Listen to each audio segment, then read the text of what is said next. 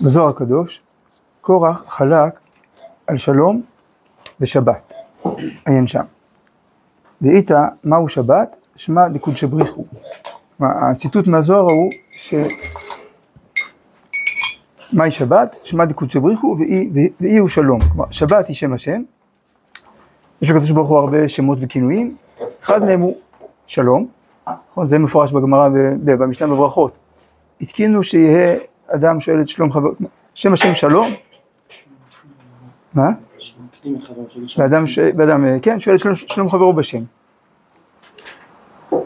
אז השם הזה, שלום, הוא השבת, או שבת היא, השם, היא שם השם הזה, שהוא שלום. למה הקדוש ברוך הוא נקרא שלום? כי הקדוש ברוך הוא נקרא שלום, ואשר לכל הנבראים נמשך חיות מנקודה אחת, שנקראת שלום, ששלמות הכל בנקודה הנ"ל מהשם יתברך המחיה הכל. זאת אומרת, יש הרבה מאוד, כן, מיליארדי, מיליארדים של גוונים של ברואים, ולכל נברא יש את החיות שלו, ויש המון שוני בין הברואים כמובן, אבל כולם מקבלים את החיות מאותו שורש. השורש הזה, שנותן את החיות לכולם, הוא נקרא שלום. כי השלמות של כל דבר, זה שיכול להיות, הוא, העצמות שלו הוא מקבל מה, מהחיות האלוקית.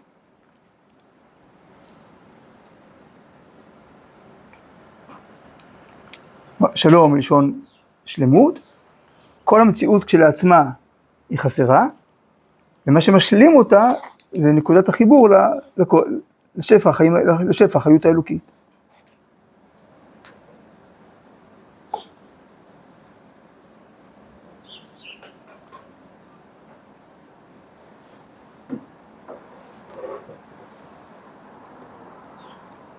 אז שוב, המציאות כשלעצמה היא חסרה. כל יציר נברא כשלעצמו הוא חסר, הוא חלקי, הוא מוגבל. אבל הוא מקבל חיות ממקור השלמות. אז אותה נקודת ממשק עם מקור החיות, היא נקראת שלום. והיא גם המכנה המשותף של כל הברואים, וכן היא עושה שלום עם כולם. בין כולם. ככל שיותר דבקים בה, אז חיים בשלום. ואיתה, עוד ציטוט מהזוהר, מכגבנה, שיש אומרים בקבלת שבת, קודשא בריחו לה יתיב על קורסי הקירה, קדוש ברוך הוא לא יושיב על כיסא כבודו, עד יתאבידת, עד שהשבת נהיית, נעשית ברזה דאחד, בסוד האחד, והוא בשבת. שכל, הנביא, שכל מה קורה בשבת, שכל הנבראים עולים ונכללים בנקודה זאת, שנקראת רזה דאחד, שהוא חיות פנימי שבכל הנבראים. בכל, בששת ימי המעשה, בכל יום נברא סוג אחד של נבראים. דומם, צומח, חי, ועם הרבה, וכל אחד מהם הרבה מאוד גוונים. ושבת היא השבת של כולם. זה היום שכולל את כולם, שמביא לשלמות את כל הבריאה, את כל הברואים. ואז לכן בשבת כל הנבראים עולים, כלומר דבקים בשורש, ונכללים בנקודה שנקראת רזה דאחד. כלומר האחדות בעולם הזה היא סוד. כי מה שחווים ברובד הגלוי, הנראה לעין, המובן בשכל, זה הרבה מאוד התנגשויות. ניגודי אינטרסים, מלחמות, אבל יש, אבל שורש הכל הוא אחד. זה הסוד. אז בשבת הכל עולה אל אותו סוד פנימי, שהוא חיות פנימי שבכל הנבראים. ובשורש הכל רק נקודה אחת, ונקרא רזה דאחד. ופירוש דאתאבידת, זה מלשון דאתאבידת, שנעשית. אבל בשבת לא, אין עשייה. אז מה הכוונה? שנמשך האחדות תוך המעשה בימי העבודה ומלאכה. כמו שכתוב, לעשות את השבת, מה זה לעשות את השבת? אני חושב שגם שבוע שעבר אמרנו את זה, נכון? לא איפה עושים שבת, אלא מתי עושים שבת? בשבת השם עשה את השבת. מתי אנחנו עושים שבת? בימות החול. למשוך הערת השבת לימי המעשה. כשאנחנו מחוברים לשבת בתוך עולם העשייה, כשזוכרים שיש נקודה פנימית, זה נקודה שבתית. זה הערה של שבת. יש פנימיות, יש אחדות פנימית שכוללת את הכל. יש מקור חיות להכל. זאת מחשבה שבתית. אז בזה עושים שבת בחול. תראו בהערה, מעוד מקור, לעשות את השבת, פירוש למצוא בחינת השבת גם במעשה, בתוך המעשים. איך? על ידי ושמרו. מה זה ושמרו? שהוא כמו ואביו שמר את הדבר, ששומר ומצפה כל ימות החול אל השבת. זה, תראו, זה רש"י, כן, המקור הזה של לשמור פירושו לצפות, ויקנו ואויכיו, ואביו שמר את הדבר. כלומר, אומר רש"י, מה זה שמר? היה ממתין ומצפה מתי יבוא. נפשי להשם, ושומרים לבוקר, שומרים לבוקר. מחכים לבוקר, מצפים לבוקר.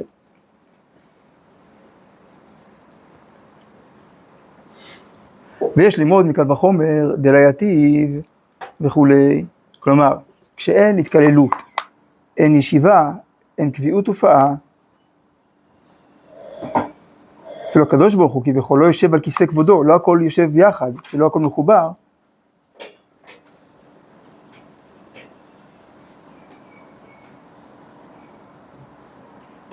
כלומר, בלי התקללות אין, אין קרבת אלוקים שלמה, אפילו בהתגלות האלוקית עצמה, מכל שכן, ששום אחד מישראל לא יוכל לקרב עצמו לקדוש ברוך הוא בלי ביטול לכללות ישראל. אם אדם לא דבק בכנסת ישראל, בשורש החיים המשותף של כולנו, אז יכול להתקרב לקדוש ברוך הוא. החסר לא יכול להתקרב לשלמות, ובכל אחד מאיתנו יש חיסרון. בכל בריאה בעולם יש חיסרון. במי אין חיסרון? בכנסת ישראל. כולך יפה רעייתי ומאומן בך. למה? כי אמרנו מתי אין חיסרון? כשיש דבקות, כשיש חיבור לשלמות, אין, אה, אין חיסרון.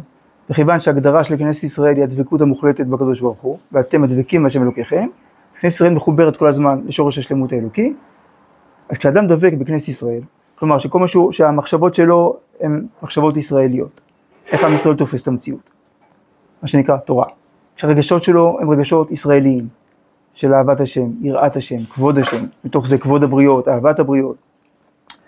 כשמידות הנפש שלו הן מידות ישראליות, ישראל ענבים, ישראל ביישנים, רחמנים, גולמי חסדים, שהוא מקיים את המעשים הישראליים, מה שנקרא בקיצור מצוות.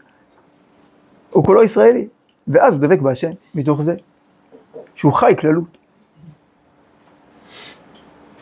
שעל ידי זה יוכל להיבטל ולהיכלל בשורש חיות הכל כנ"ל. אבל אם אדם לא דבק במציאות החיים הכללית שהוא חלק ממנה, אז איך הוא, איך הוא יכול לדבוק בשורש כל החיות?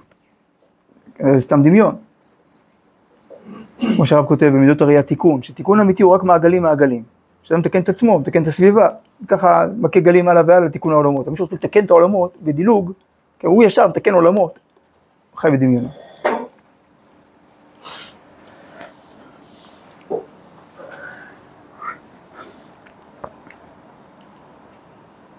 טוב, מה כל זה קשור לפרשת קורח? הוא כבר נודע כי מחלוקת קורח, שרצה שכל אחד, כפי מדרגתו וכוחו בעבודת השם יתברך, יזכה לא לעצמו.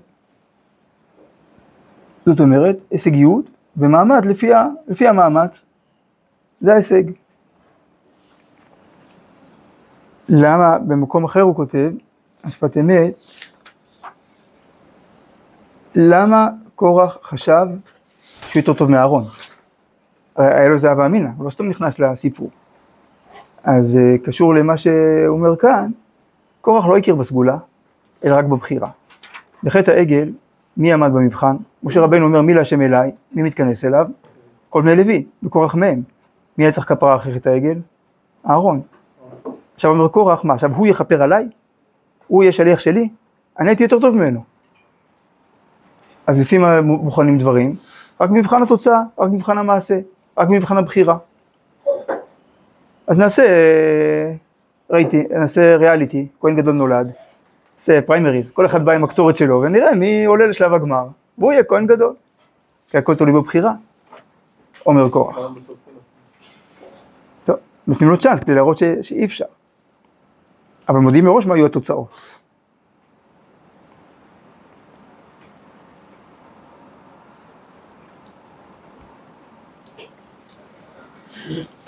ולא כן היה רצונו יתברך. מה השם רוצה? רק להיות כלל ישראל, ולהם כהן גדול אחד, מזבח אחד וכולי, כמו שרש"י מביא פרשה בשם מדרש. שזה ההבדל בין ישראל לאומות, ההבדל בין, כללות ואחדות לבין פירוד.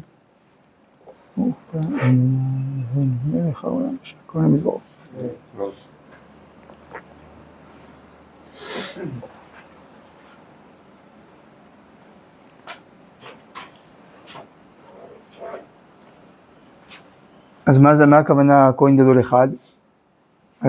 אמרנו להתקשר לכלל ישראל, עכשיו יש פה עוד מושג, שיש מישהו אחד שהכל עובר דרכו. אז איך זה עובד ביחד, שתי העבודות האלה?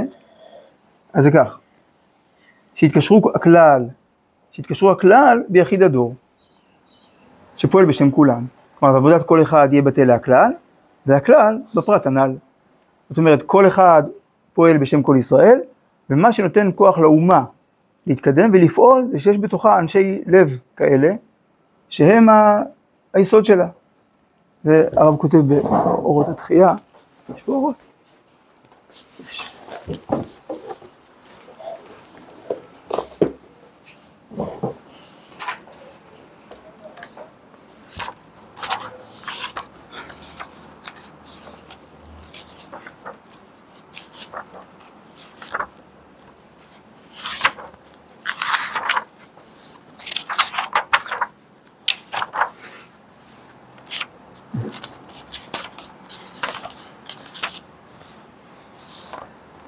באורות התחייה ד'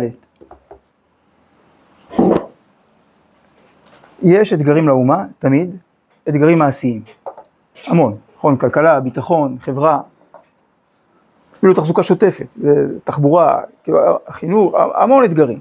מה נותן כוח, מה נותן את הכוח שמאפשר לעמוד בכל האתגרים האלה?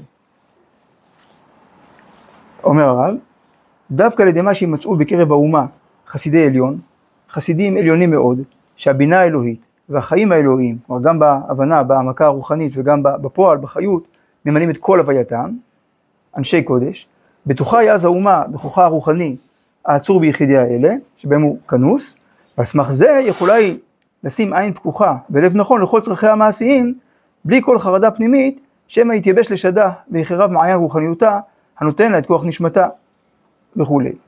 זאת אומרת, מה החשש? ש...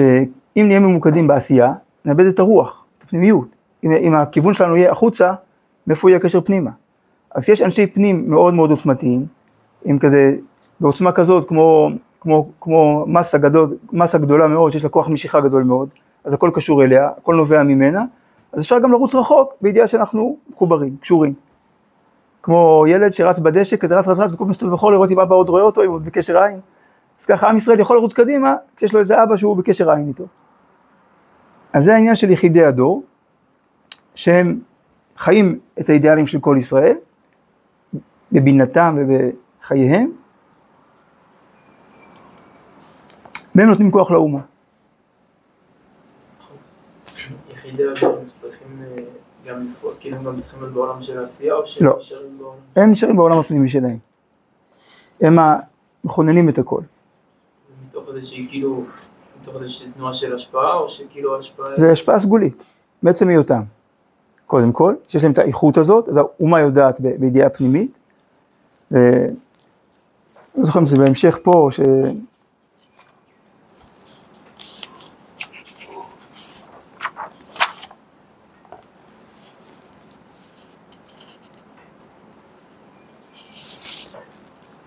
קודם כל, הרב אומר, הרוחניות החיובית כבר מתפלשת באומה מאליה, על פי סגולתה, על פי, על ידי הערת אל היחידים שהם שלוחי ציבור, ונושאים הם בלבבם בתוצר רוחניות וכולי. הנה, וגם הדיבורים האחדים היוצאים לפעמים מפיות של קדושים, פעם, מדי פעם, אומר איזושהי אמירה, נותנים מזון בשפע רב יותר מהמון דרשות וספרים ארוכים בינוניים. כלומר, לא, לא עכשיו, הוא לא חברת יחסי ציבור של הקדוש ברוך הוא ושל עם ישראל, ומדבר ומשכנע, זה לא התלמידים שלו יכולים בשמו, מכוח ה... שהם ספגו ממנו. אבל מי שמחולל את כל הפעולה הוא, במקד... הוא כהן גדול, מן המקדש לא יצא. הוא במקום הפנימי שלו, מכונן את הכל. יש, אה, הרב חרל"פ כתב אה, לבן שלו, שהוא בא לבקר את הרב בקיץ, הרב היה במוצא נדמה לי, למנוחה, והרב בא לבקר אותו, והייתה שם איזו עבודה רוחנית כנראה, וזה היה תחילת אלול או סוף אב, והרב חלב כותב אחרי זה לבן שלו, אני לא יכול לספר לך בדיוק מה היה שם, משהו כזה, לא יכול, אה, אבל אני אתן לך משל, וממנו תבין. ויש מפעל ענק, אתה רואה מפעל מלא עם מכונות ענקיות, מלא רעש, פועלים, מתרוצצים, אתה רואה סוחבים דברים, כזה, הרבה תעסוקה. ובחדר פנימי, שבקושי מישהו יודע עליו, נמצאים שני אנשים, כאילו המהנדס הראשי והעוזר שלו, והם שם משנים משהו בכפתור הפנימי, וכל המפעל שם מתפקד אחרת. אתה מבין, אז ככה, הרב, זה, הרב חפר, זהו, זה, זה הסיפור. זה מה שקורה בדור. בעצם זה שקיים הרב, קיימים תלמידיו, זה משנה את כל המציאות. האומה יודעת שהיא יכולה לבנות גאולה, כי יש מי שחי את תורת הגאולה.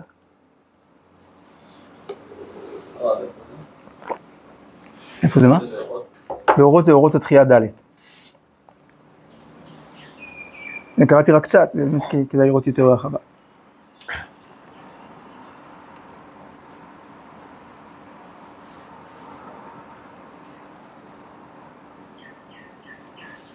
אז קורח לא הסכים עם הרעיון הזה, שבסוף הכל הקדושה של כולם, כולה נאספת לאדם אחד.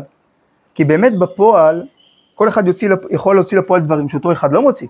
אז אם מודדים דברים רק בראייה החיצונית, אז אותו אחד בעצמו הוא חסר לעומת אחרים. הנה, למשל, שהם אנשי מעשה, שיש להם כישרון דיבור יותר טוב.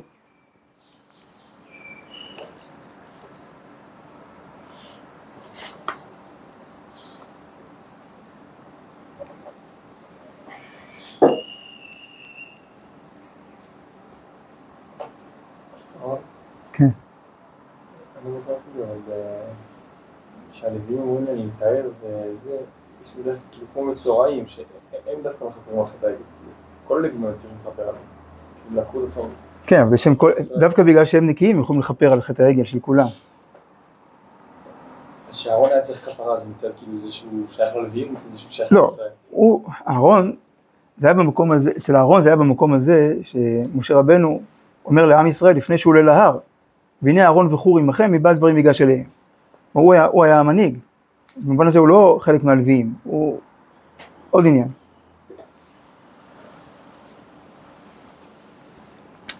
אז קורח לא הסכים, ואמר, כל העדה וכולי, קדושים. כולם קדושים.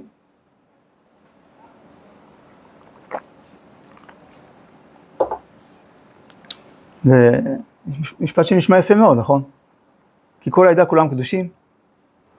אם לא יודעים מי אמר את זה, זה היה כתוב בכל סניף בני עקיבא, כאילו בכל מקום זה היה, זה היה סלוגן, כאילו, נכון, כל העדה כולם קדושים. אז לכן צריך לדעת מי אומר כל דבר. צריך לשמוע את הניגון שמאחורי הדברים. כי פה הניגון הוא לא ניגון של אחדות, אלא של טשטוש. זה חוסר הבחנה במדרגות. ובזוהר הקדוש, כהן קדוש, לוי טהור. על הכהן כתוב, ויש אשר יבחר השם, הוא הקדוש. קדושה זה רק מה שהשם בוחר, אדם לא יכול להתקדש. נכון, כמו בפרק כ"ו, מסילת ישרים. שעניין הקדושה, תחילתו עבודה וסופו מתנה. אבל בלי מתנה מלמעלה אי אפשר להתקדש. הקדושה היא בחירה אלוקית. לוי טהור. טהור, טהרה זה תהליך של עבודה. וכל תעשה להם לטהרה. כי קדוש הוא מתחילתו, זה באמת סגולי. וטהור בא מעבודתו לדחות הטומאה. וטהרה היא תהליך שתלוי במאמץ האנושי. כמו שכתוב, מי ייתן טהור מטמא? כלומר, אם לא הייתה טומאה בעולם, הייתה טהרה? לכאורה לא, היה מצב כאילו רגיל של, של קרבה, אבל לא היה, המושג טהרה זה אומר שיש גם טומאה בעולם, והצלחנו להיטהר מהטומאה הזאת. אם לא הייתה טומאה בעולם, הייתה קדושה? ודאי. כלומר, הקדושה לא תלויה בטומאה, הטהרה כן. טהרה זה סור מרע והקדושה זה. לא, טהרה זה סור מרע, קדושה היא לעילא ולעילא, זה משהו אלוקי שמימי.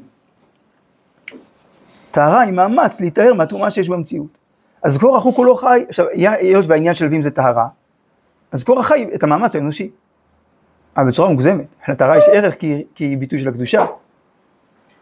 כי היא מכינה אותנו לקדושה. כל מצוות הטהרה, כמו שכותב הרמב"ם, שהם כדי שאי אפשר להיכנס למקדש. שהוא המקום אשר בחר השם, שהוא המקום של הכהן.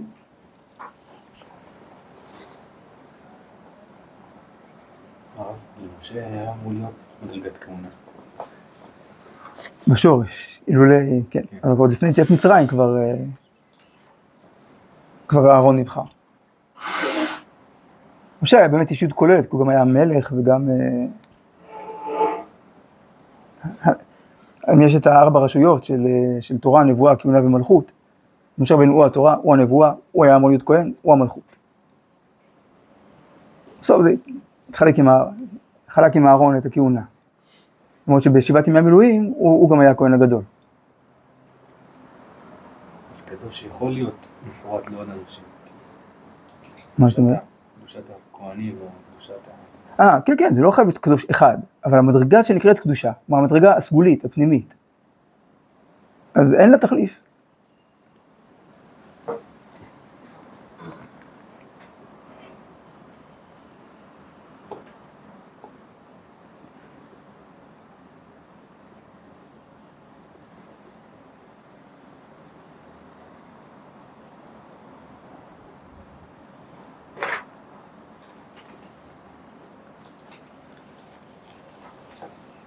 והשם יתברך בחר באהרון הכהן להיות קדוש מרחם. מה זה אומר קדוש מרחם? לא בכירי. הוא וזרעו עד סוף כל הדורות.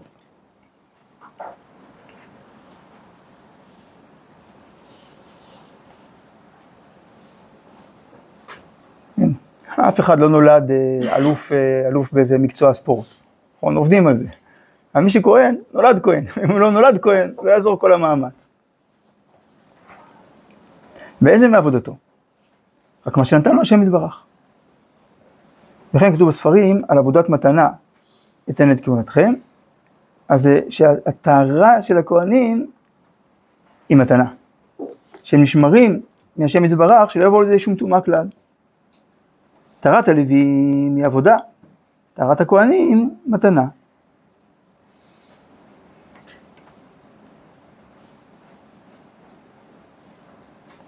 ועל ידיהם נמשך קדושה לכלל ישראל.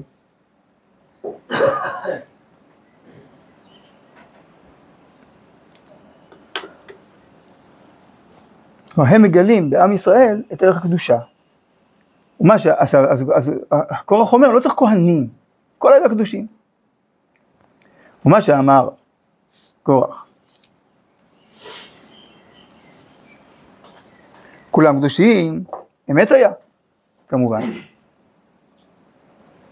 אבל היה בכוח שדבקים באחדות הקדושה על ידי אהרון כהן גדול, שנקרא קדוש, כמו שכתוב, ויבדל אהרון להקדישו קודש קודשים.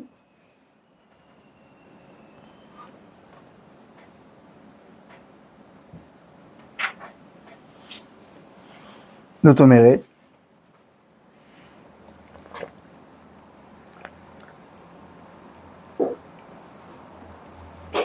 קורח תולה את הכל במאמץ האנושי. אז הוא אומר, מה שאהרון יכול, גם אני יכול. יש לי גם כישורים, יש לי גם ניסיון. אני יכול. מה שאומר לו משה רבנו, אהרון לא יכול. אהרון לא יכול כלום. העניין שלו, שהוא לא משנה מה, שהוא חי את ה, מה שהקדוש ברוך הוא הטביע בו. וזהו שאמר משה רבנו עליו השלום, ואהרון, מה הוא? כי כל שבח אהרון, שהיה מוכן לקבל השפעת קדושה מהשם יתברך בלי שינוי. כמו שכתוב, ויעש כן, שלא שינה.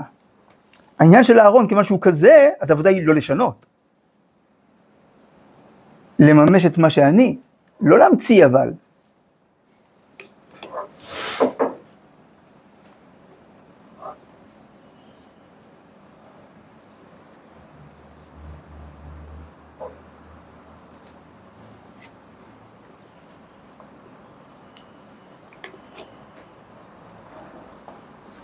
אבל לא לשתף כוח עצמותו, כי ידע תמיד, אז מה הייתה התודעה התמידית של אהרון? שהוא רק כלי מוכן לקדושת השם יתברך. מתקשר כמו כוכי עוצם אלי. מה? מתקשר כמו כוכי עוצם אלי. של קורח. כן. כאילו, נכון. אצל אהרון זה וזכרת כי השם אלוקיך, הוא נותן לך כוח. כמו אצל משה רבנו בתורה. משה רבנו ענב מכל אדם של פני האדמה, הוא צינור לתורה. אותו דבר אהרון, צינור לעבודה, צינור לקדושה בישראל. זה לא? מה? זה לא זה לא איזה מאמץ שלו, איזה, איזה בחירה שלו, שזאת הכוונה של העבודה, אלא רק לממש את רצון השם בעבודה הזאת.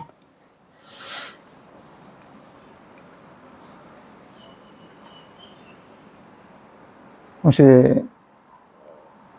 שכתוב על, על בגדי הכהונה, שכתוב שלשבחו של אהרון, שהוא לבש אותם רק כי השם אמר. כי כשאדם לובש בגדים מאוד מאוד יפים, זה עושה לו משהו, זו תחושה כזאת של וואו, כאילו, אצל אהרון כלום, פשוט בגדי עבודה, כאילו השם אמר שאני אלבש את זה, אני אלבש את זה, כאילו. כלי.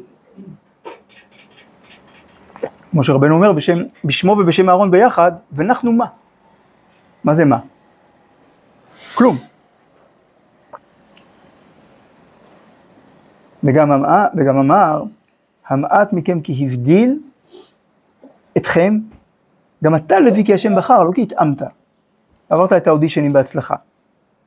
בקיצור, קורח הוא שיא היש, ואהרון הוא שיא העין. קורח הוא שיא הגאווה, היומרה, האמביציה החיצונית, ההישגיות, הקרייריזם, ואהרון הוא שיא הענווה.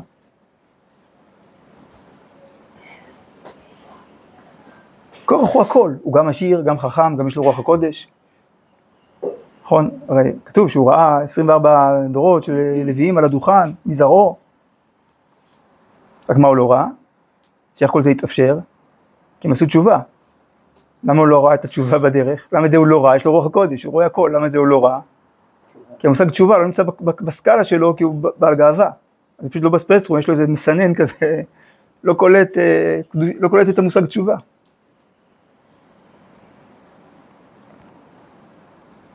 אז הוא עבד מתוך הקהל, מתוך ההתקהלות של כלל ישראל.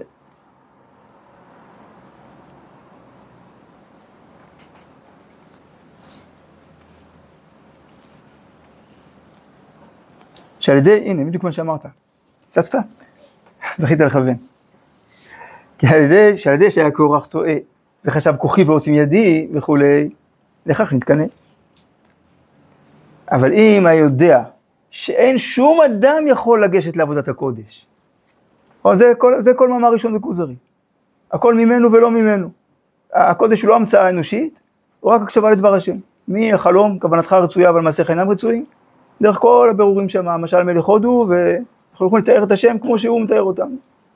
כמו שהוא מתאר, כמו שהוא מתגלה אלינו. באמת אדם לא יכול לעבוד את השם. רק על ידי שהבדיל הקשור הלוויים לקרבם אליו, אז אם הוא היה מבין את זה, שגם הוא, המקום שהוא נמצא בו זה מתנה אלוקית, ולא המאמץ שלו, ממילא היה מבין ומאמין, כי כן נכון בדרך זה, להיות בטל אל הכלל. למה? כי אם יהיה זוכה, אם יהיה כל אדם זוכה כפי מעשיו, כלומר, אם הפרמטר היחיד יהיה הבחירה ולא הסגולה, לא יהיה כוח לשום בריאה לגשת לעבודת הקודש. כנ"ל. ממה נפשך? אם זה תלוי בנו, אף אחד לא יכול כלום. אם זה תלוי בקדוש ברוך הוא, אפשר הכל. אם השם בוחר, הוא נותן את הכוח. אז אני הבאתי עוד שני פסוקים מפורסמים על העניין הזה, שמפורש. אחד, הן בעבדיו לא יאמין, ובמלאכיו ישים תהולה. מפרש הרב אבן עזרא, מה, מה הכוונה בעבדיו לא יאמין? אין אמונה בעבדיו כנגדו, כלומר הם לא אמינים, הם לא בסדר, במרכאות. שהוא לבדו שלם ולא חיסרון. זה רק בגלל שהוא אין חסרונות. אז כל עבד שלו הוא לא מתאים לו, הוא לא יכול לעבוד אותו, כי איך החסר יעבוד את השלם. זה כמו, זה כמו, זה, זה נשמע כמו איזה קטע מקומדיה כזה, שיש את האדון מבקש שהמשרת יעשה לו משהו, הוא עושה את זה כל פעם עקום, בוא בוא אני כבר אעשה את זה ועושים בוא נראה איך עושים. אז ככה, מה אנחנו יכולים לעשות להשם? יותר טוב ממנו במירכאות, כי מה אנחנו עוזרים לו. מקרב, זה מזכה אותנו לעבוד אותו. הן בקדושיו לא יאמין, פסוק אחר, הן בקדושיו לא יאמין, דומה לזה, ושמיים לא זכו בעיניו. אז אפילו השמיים, כשהכוונה שוב המלאכים, הן צבא, צבא השמיים, אם כי זכים ובירים המה, כלומר מופשט, עליון, רוחני, הנה בעיניו לא יזכו. כלומר, ביחס לאינסוף זה לא זך, אלא להפך זה חומר.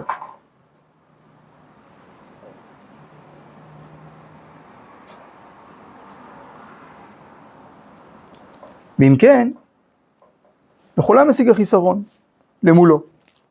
מול הקדוש ברוך הוא הכל חסר. אז אם מודדים כביכול את היכולת לעבוד את השם, בזה שאין חסרונות, ששלמים מתוך הבחירה, אז אי אפשר לעבוד את השם.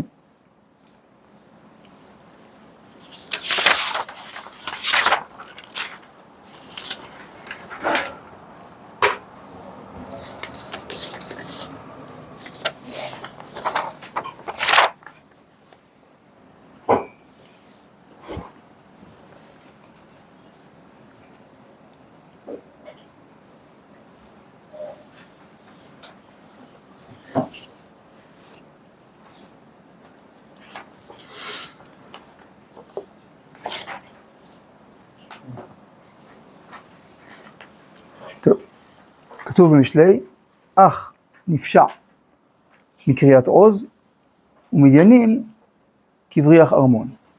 נשמע כמו כתב חידה. ויקח כוח בן יצהר בן קהת וגומר, אומר המדרש, הדאוד הכתיב, אך נפשע מקריית עוז זה קורח. שחלק כנגד משה, ומרד, וירד מן כבוד שהיה בידו. זה היה קריית עוז. ונפשע אל המרידה. כי מדוע אמר מלך מואב פשע בי, מה הכוונה פשע בי? מרד בי. כתוב פשעים אלו אמרת חטא, עוון, פשע. אז חטא זה שוגג, עוון זה מזיד, פשעים אלו המרדים. שאדם יודע ומורד. אז קורח הוא נפשע, הוא מרד. בתוצאה, ומדיינים כבריח ארמון, עכשיו הוא נעול, שהעלית הארץ בריחיה בעדו, סגרה עליו. ארמון, שחלק על משה ועל המקום. הארמון זה המרחב שבו המלך נוכח, מופיע. משה רבנו הוא הארמון.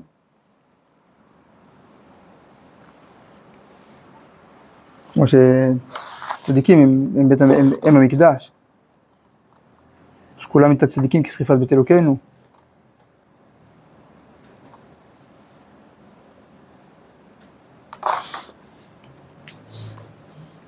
אומר שפת אמת, ובמדרש, אך נפשע מקריאת עוז וכולי. כי על ידי שפשע ומרד קורח בעיקר העוז והכוח, עיקר שורש, מקורא ניקת החיות. כמו הבן הרשע בהגדה שכפר בעיקר, בשורש. שהיה לו באמת ממי? מאיפה היה לקורח כוח? כוח באמת? רק ממשה רבנו, עליו השלום. שהשפיע עליו בכלל ישראל. כיוון שהוא חלק מכלל ישראל, אז הוא קיבל את המנה שלו, את האיכויות שלו, ממשה רבנו. להיות קדוש כמו שהיה. הוא מרד, כמו שכתוב, ויקח קורח והתפליג. כמו שכתוב בזוהר הקדוש, לקח לגרמי. זאת אומרת, כתוב ויקח קורח, ולא כתוב מה הוא לקח. ויקח קורח, ויקום, כאילו, מה הוא לקח? אז בזוהר הקדוש אומרים, ויקח קורח. הוא לקח את עצמו. כאילו, לקח את הנפרדות שלו כפרט. כמשהו שיש לו קיימות כביכול. וזה כפירה, זה מרידה בשורש. כי העצמיות שלי שאני גוון ביטוי של שורש פנימי כללי. כי מי שנתבטא לגמרי לכוח וחיות השם יתברך, אין לו מה לקח. כי זה לא שלי, אז אני לא יכול לקחת את זה, את עצמי, כי אני לא שלי. ואז, ועל ידי פרישתו, ניטל ממנו מה שהיה לו. בגלל שהוא נפרד ממקור החיות, עכשיו הוא נשאר בלי כלום. תראו בהערה. בגמרא סוטה יש רשימה של, שזה שורש העניין של סוטה, יש בה רשימה של יצורים, בכוונה אני אומר יצורים, כי לא כולם בני אדם, ש, ש, שענו על הכלל הזה. סיפור טרגי. כל הנותן עיניו במה שאינו שלו, מי שלא שמח בחלקו, מה שמבקש אין נותנים, אלא יש לו אמביציה, לא, לא מקשיב לייעוד שלו.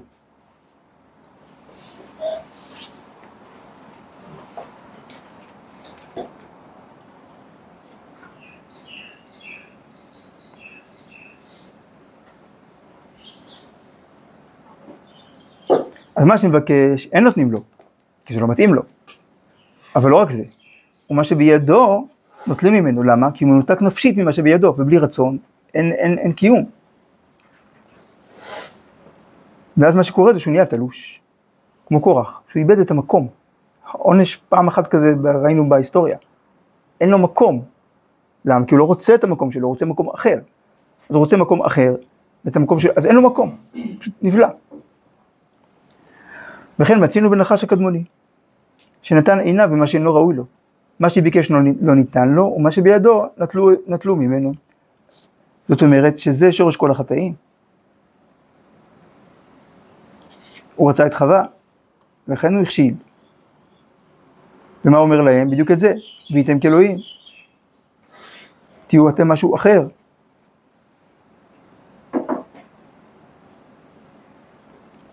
ברגע, ברגע הזה הייתה צריכה לענות לו, למה שנהיה כאלוהים? אולי פשוט שאנחנו צריכים להיות כאנשים, כי זה מה שהשם עשה אותנו. לא, אתם יכולים יותר. זה לא יותר, זה אחר. וכן מצינו בקין, בקורח, ובלעם, בדואג ואחיתופל, וכחזי, ואבשלום, באדוניה, ועוזיהו. הנה, עוזיהו המלך, מלך צדיק. אבל הוא רצה משהו שהוא לא שלו, הוא רצה גם להיות כהן. אז הוא גם איבד את המלכות.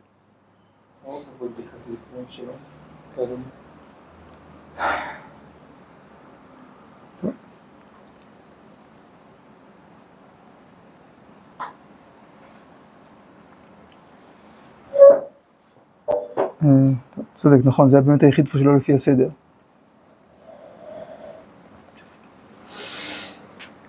והמן.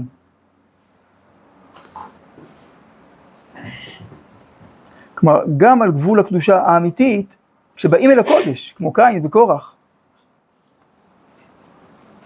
עלולה להיות סכנה כמו שנחש בהמן. זה ממש הקצוות, שיש בהם אותה בעיה. בקיצור, אמביציה לקודש היא דבר מסוכן. הרבי מקוצק אמר שמסוכן לרצות רוח הקודש, כי תפילה עושה מחצה. אם היה אחד שהתפלל לבקש רוח, לקבל רוח הקודש, אז הוא קיבל רק רוח בלי קודש. מסוכן.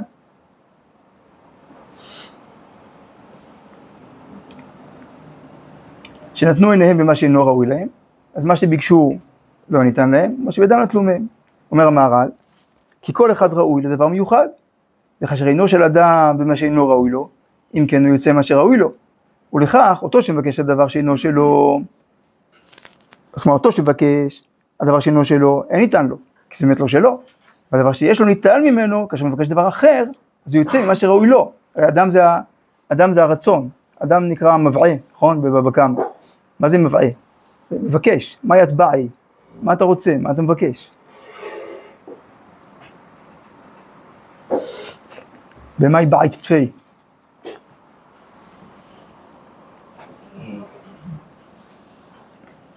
טוב, נחזור לשפת אמת. כי כל אדם צריך לחזק עצמו בחיותו מהשם יתברך. כלומר, השם רוצה אותי בעולם, השם נתן לי מקום בעולם, זה מקור העוצמה שלי, לא הכישרונות שלי, או, ה- איך- או ההשוואה שלי לאחרים. זה שהשם נתן לי מקום.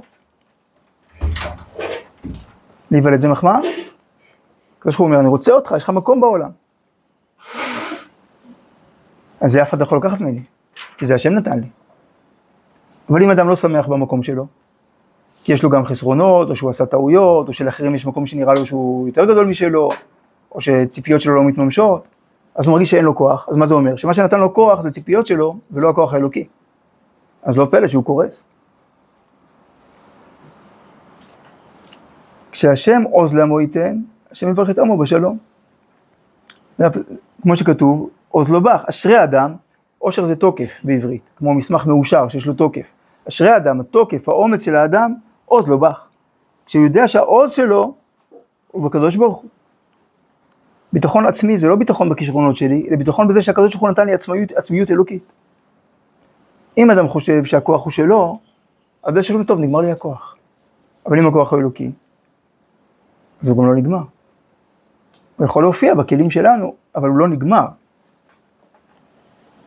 וכתיב יחזק אם יחזק במעוזי, או יחזק במעוזי, יעשה שלום לי, שלום יעשה. שעל ידי זה מברר החיות הפנימי, שזה השורש האלוקי, זה השלום, כמו שאמרנו, הוא מדבק עצמו בהשם יתברך, שהוא בשורש החיים שנמשך מהשם יתברך לכל הנבראים. מבחינת שלום ושבת, כנ"ל, זה הרמוניה ופנימיות.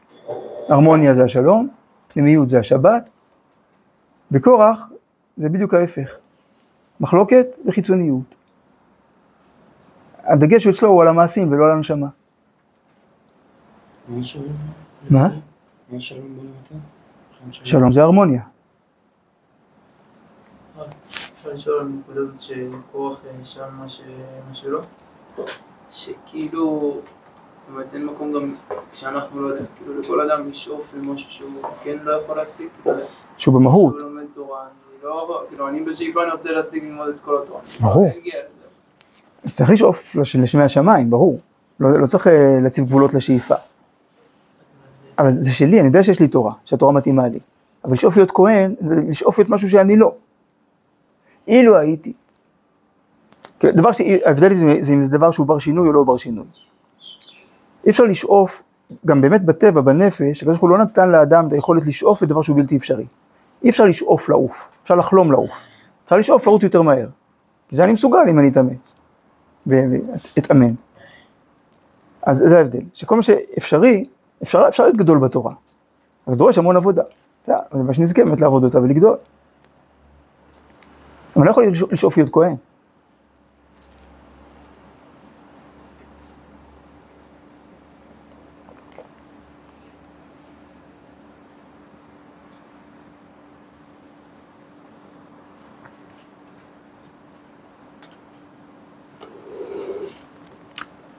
עוד.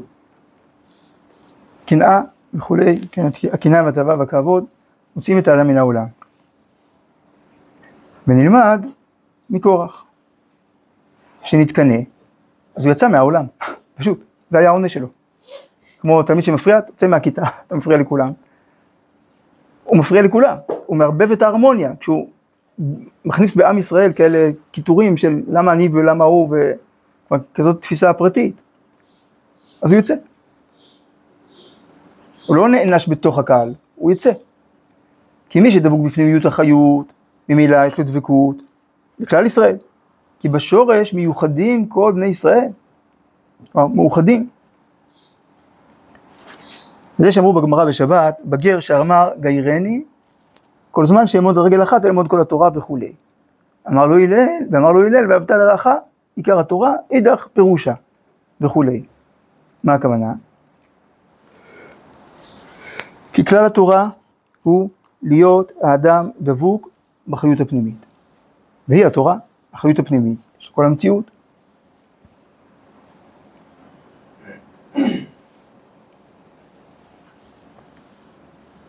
יש אה, בתפילת ראש השנה במלכויות, ויש אומרים את זה בכל, אה, בסוף עלינו לשבח תמיד.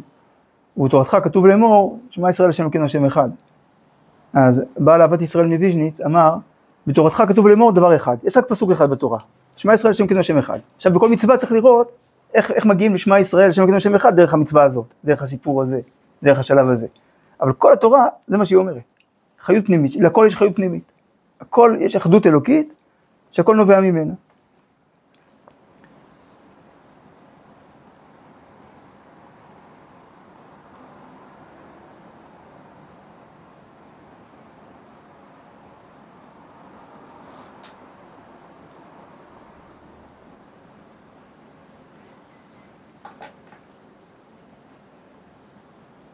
כי כל הנבראים מאותיות התורה.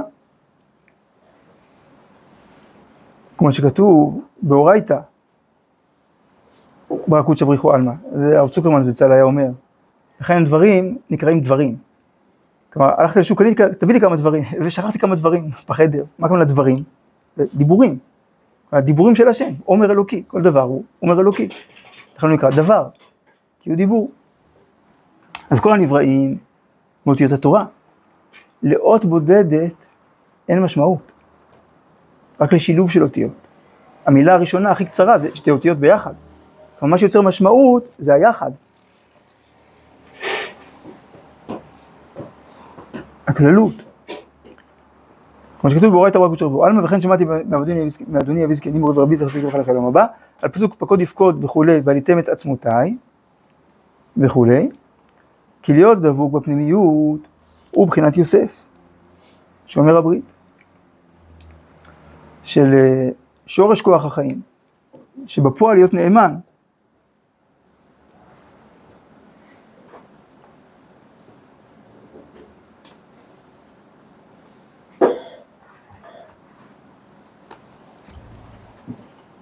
וההפך, כתיב, רקב עצמות, קנאה. כלומר, יוסף, העצמיות שלו מתעלה, ועליתם את עצמותיי. העצמיות הולכת ומתעלה, אבל מישהו מקנא, קנאה זה אובדן של העצמיות. כי אם אדם היה מכיר את העצמיות שלו, הוא לא היה מקנא באף אחד אחר. אז זה רקב עצמות, העצמיות נרקבת מחוסר שימוש.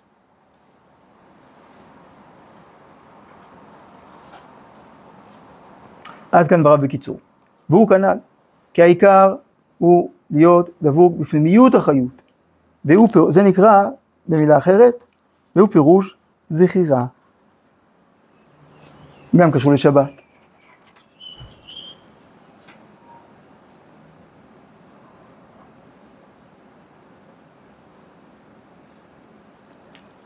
נכתיב למען תזכרו.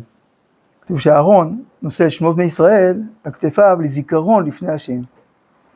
אז כשאדם הוא זוכר, כלומר דבוק, אז הנה זכירה היא דבקות. עכשיו רב ציודה אומר על עמלק, השכחה, הטשטוש לעומת הזכירה והדבקות.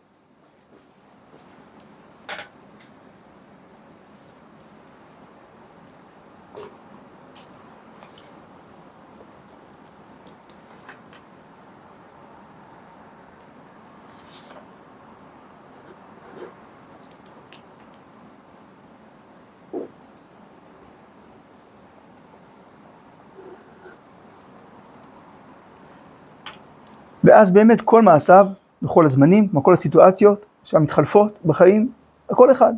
יש לי סיפור אחד שהוא עובר דרך המון גוונים של פגישות, של תהליכים, של מאמצים, אבל הכל אחד, זה הכל אותו סיפור. כי השורש הוא נקודה מהשם יתברך, למעלה מהזמן. אז ממילא כשאדם הוא, הוא רוצה אחדות, אז האחדות הזאת היא נצחית. אז ממילא לא, לא דורשת זמן. כל זה הסבר של מה? של הבקשה של הגר. וזהו שאמר שילמד כל התורה וכו' על רגל אחת. זה הכוונה. כלומר, זה לא היה איזה בקשה, זה לא היה משהו, איזה צחוקים, זה לא היה כתוב בגמרא, אם זה היה ככה בכלל. הוא אומר, אני רוצה להבין את הנקודה הפנימית של הכל, אני רוצה אחדות. בשביל זה הוא בא להתגייר. הוא מבין שהאחדות נמצאת בתורה, שהאחדות נמצאת בקודש, אבל הוא רוצה את האחדות ברמה כזאת, אחדות באמת, כיוון שהיא הנקודה הפנימית, הפנים פנימית של שורש הכל, זה לא לוקח זמן. אז תן לי זה ברגע.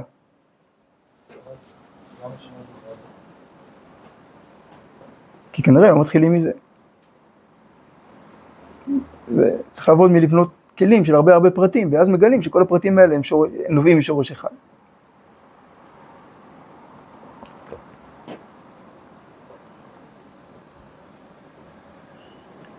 וזהו שאמר, שללמוד כל התורה על רגל אחד. מה הכוונה רגל אחד? והוא להמשיך בחינת אחדות של התורה, וחיבור גם לרגילות. כלומר, הרגל אחת, שגם הרגל היא אחת. כמו בתפילת עמידה, כמו המלאכים.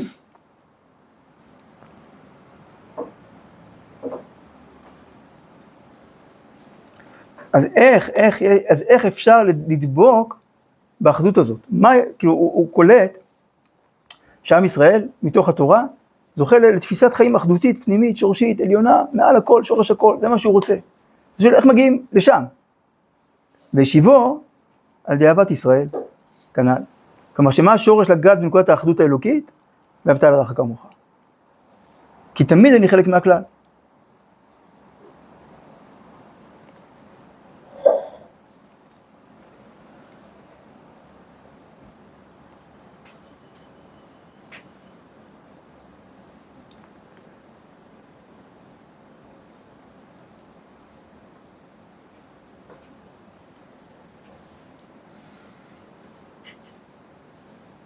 ולהפך, קנאה ותאווה וכבוד מוציאים מן העולם, כי קנאה היא ביטוי של פירוד. כתוב שהגמרא אומר שבכל אדם מתקנא חוץ מבנו ותלמידו. למה? כי הם לא משהו נפרד, זה המשך שלו.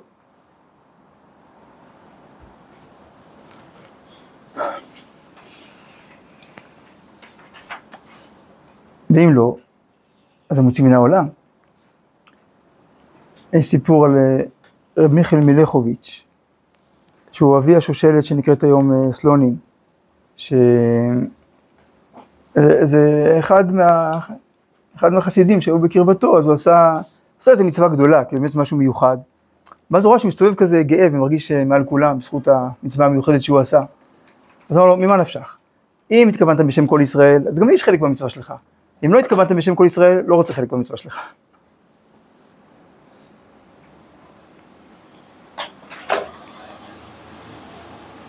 אבל מה הכוונה מוציאים מן העולם? פירוש שלא יוכל להתקיים בתוך ההיעלם. כלומר, אין לו קשר לפנימיות הנסתרת. ואז אין לו, ואז אין לו מקום.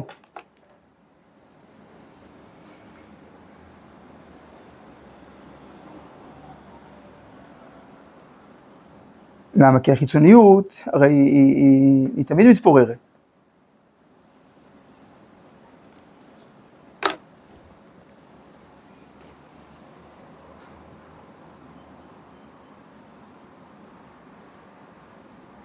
ראיתי, השבוע ראיתי איזה כותרת של איזה, ראיתי תקציר של איזה משהו, איזה, איזה חוקר, איזה פיזיקאי הגיע למסקנה ש, ש, ש, שכדור הארץ עתיד להתאדות. אז uh, צריך להוסיף בערת שוליים שזה נכון חלקית. כל הרשעה כולה כעשן תכלה. אז אולי כאילו הפוסל מו פוסל, כאילו יש לי מרגיש שהוא עתיד להתאדות, מבחינתו כל העולם עתיד להתאדות. כלומר, החיצוניות של העולם, לצורך העניין הפיזיקה, החיצוניות של המידות, כלומר כשאדם, כשאדם בונה את האישיות שלו מתוך המפגש שלו עם המציאות החיצונית, אז מלא מלא קנאה, מלא פחד, מלא תחרותיות, מלא אמביציות, מלא תאווה, כי רוצה להשיג כמה שיותר, כי הכל, הכל בנוי רק על פי החוץ, הכל מדוד לפי החוץ. אז כשאדם הוא כזה, הוא לא יכול להתקיים בעולם, בהיעלם. למה? כי הוא כולו חיצוני, והחיצוניות באמת הולכת ומתפרקת, תמיד. שהעצה רק להידבק בנקודה הנעלמת, שהעולם הזה נסתרת, כנ"ל, שיהיה אחדות. אז, אז כשאדם מבין שלא הכל בי, והשאיפה היא לא רק שיהיה לי הכי כיף בעולם, אלא כשאני חלק ממכלול שאני רוצה לטובת כולו, שאני שותף, כלומר שאני נושא ייעוד אלוקי וממשיך אותו, כולם נושאים ייחוד, ייעוד אלוקי וממשיכים אותו, מילא אני יחד עם כולם, כי כולנו פה לאותה מטרה, אז דבקים, זה כל התורה. עכשיו אפשר להבין מתוך זה מה זה אחדות אלוקית שמופיעה בהרבה פרטים, כי זה בדיוק התורה, אחדות אלוקית אחת, אחד דיבר אלוקים, שתיים זו שמעתי. טוב, נזכה. בעזרת השם, שתהיה שבת שלום, פנימיות והרמוניה.